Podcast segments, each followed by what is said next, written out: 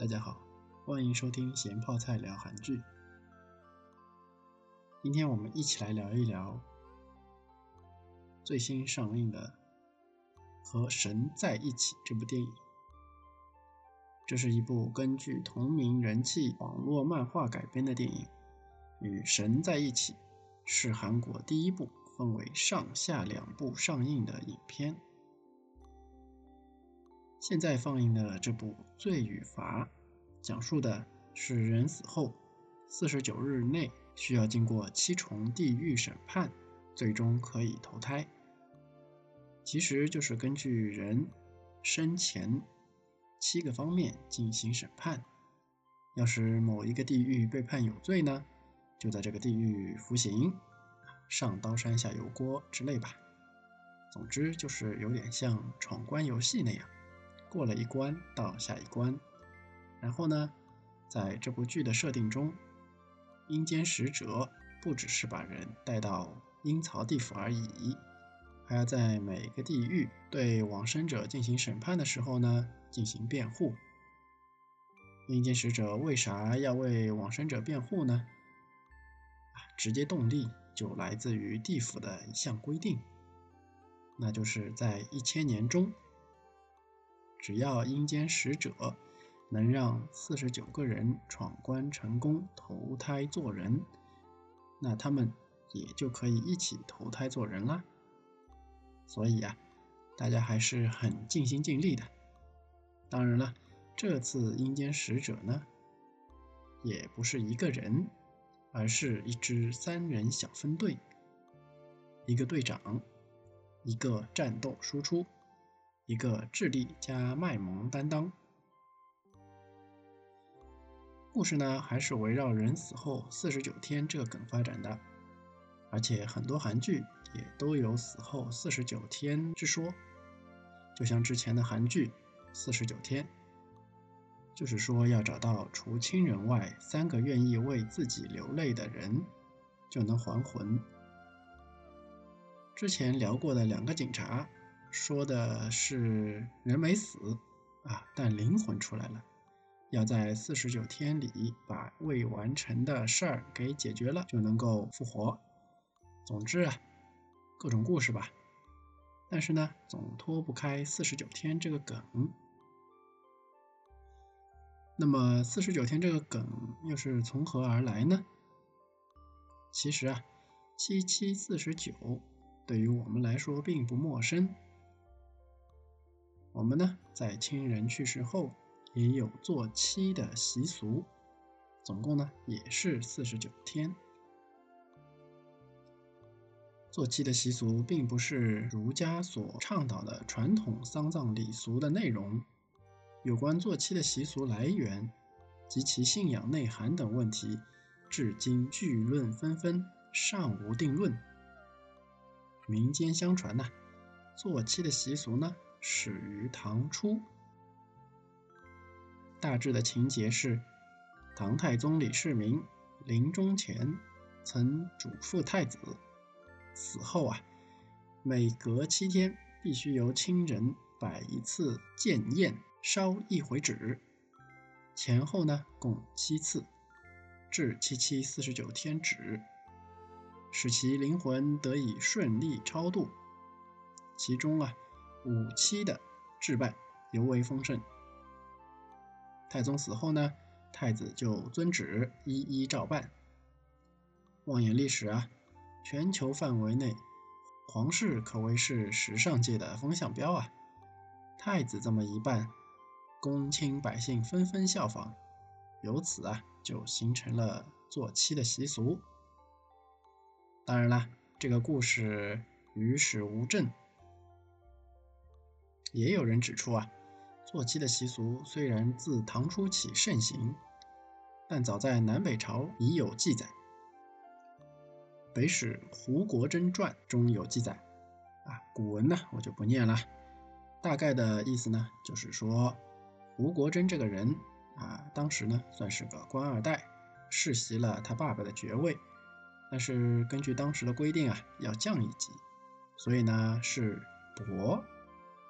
啊，这不是关键，关键呢是他的女儿进了宫，然后呢，还生下了后来的孝明帝。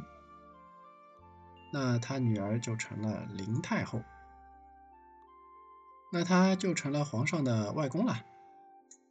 这生活自然就很滋润。然后他女儿还临朝执政，权力大到不行，给自己的老爹呢加官进爵。那他老爹也就成了高官了。后来胡国珍死的时候呢，因为生前是个虔诚的佛教徒，呃，可能他女儿也受了他的一点影响吧。于是他女儿下诏，啊，说自胡国珍死时至七七，每天设置一千名僧人的斋饭，每一次斋饭后令七人出家。百日大祭，准备一万人的斋饭，这个啊，就成为了大多数情况下谈到做七习俗时候啊一个历史考证。另一篇《北齐书·孙林辉传》也有啊类似的历史记录。这些历史记录上可以看得出啊，这个做七似乎是佛教相关的一个习俗。其实呢，根据若干资料，学者也认为啊，做七的习俗呢，源自于生源说。大约在佛教传至东汉后到南北朝这个时期内形成。啊，从唐初突破信众范围，走向世俗化。为何要规定七为忌日呢？啊，为人生有六道轮回，在一个人死此生彼之间，有一个啊中阴身阶段。如童子行，在阴间寻求生源，以七日为一期。啊，若七日中仍未寻得到生源，则可更续七日，直到第七个七日中必生一处。这段是来自于《瑜伽论》，所以啊，在这七七四十九天中，必须逢七举行超度祭奠。这种由佛教生源说催生的坐七习俗，之所以在南北朝时期形成，自然应视作当时佛教盛行的产物。唐人李敖。曾传《去佛灾说》，对坐骑习俗及其理论根据予以驳斥。其根据之一便是商礼不合儒家对人情哀戚的讲求，这也能反证坐妻本是佛家的事。相反，也有人认为坐妻习俗呢，本于道教。从该俗的实践看，坐期既请僧众诵经，啊，也请道士诵经。而民间关于坐期由来的种种解释，多与道教的地域结构及功能的宣传相吻合。赵清义在《汉语丛考》中结合坐期习俗起源于元、魏、北齐的历史背景。对此论证，按原位时啊，道士寇贤之教盛行，而道家炼丹拜斗，率以七七四十九日为断，遂退其法与宋中，而有此七七之志耳。他还引证《韩琦君臣相遇传》中写到的啊，宋仁宗驾崩，英宗初继位，光献太后。对宰臣韩琦说：“当初立他为皇太子时，啊，这里也就是指英宗啊。臣僚多有言不当立者，恐他见后心里不好。昨日因斋期，并焚于前炉矣。这个引证呢，别有深意。众所周知，宋朝自太宗以后啊，道教一直备受尊崇。”到真宗时，更受到了无与伦比的偏爱。还出现了一个所谓“圣祖上灵，高道九天，司命保生天尊大帝赵玄郎”，成为赵宋皇家的祖宗，从而使道教跃居国教地位。如果坐骑是佛教所创，很难想象会替已故皇帝行此典仪了。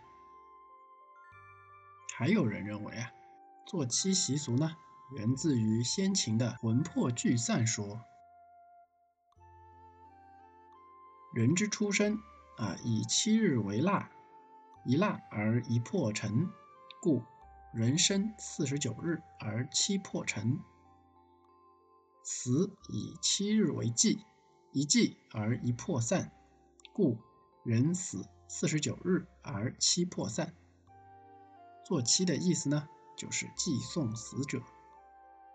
此外，如天以阴阳二气及金木水火土五行衍生万物为七正，人得阴阳五常而有七情，故天之道为七，人之气也为七。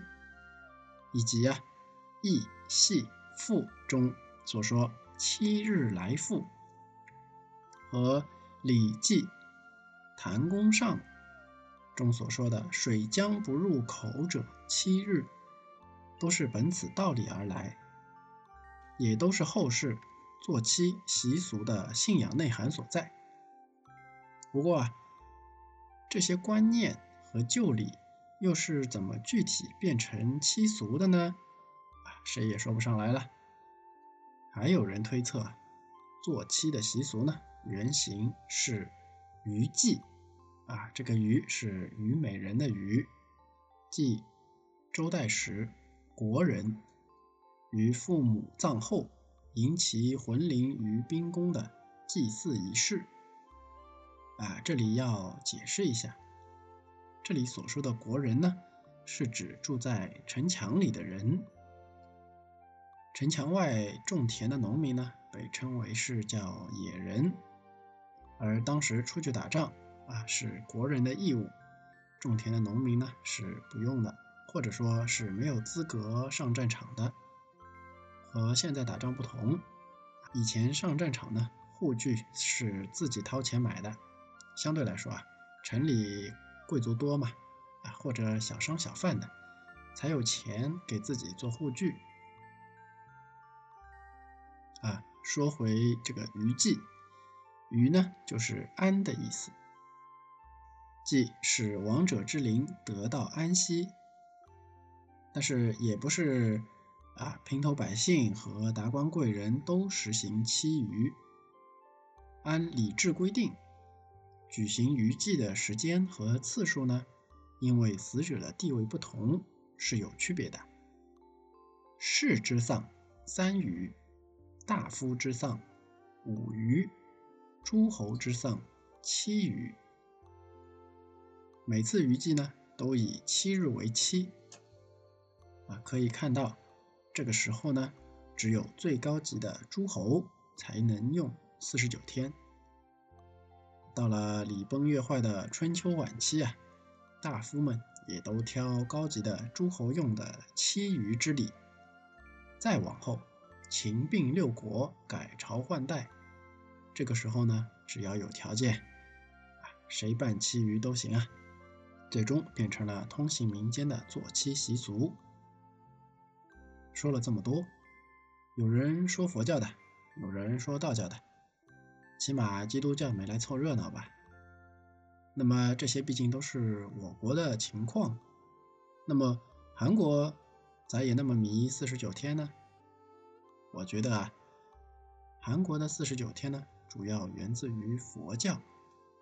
毕竟全国有三分之一的人信佛，而韩国当地也相信这部电影的来源呢，也就是。那部漫画确实传达了佛教中的一些关于灵魂救赎的观念，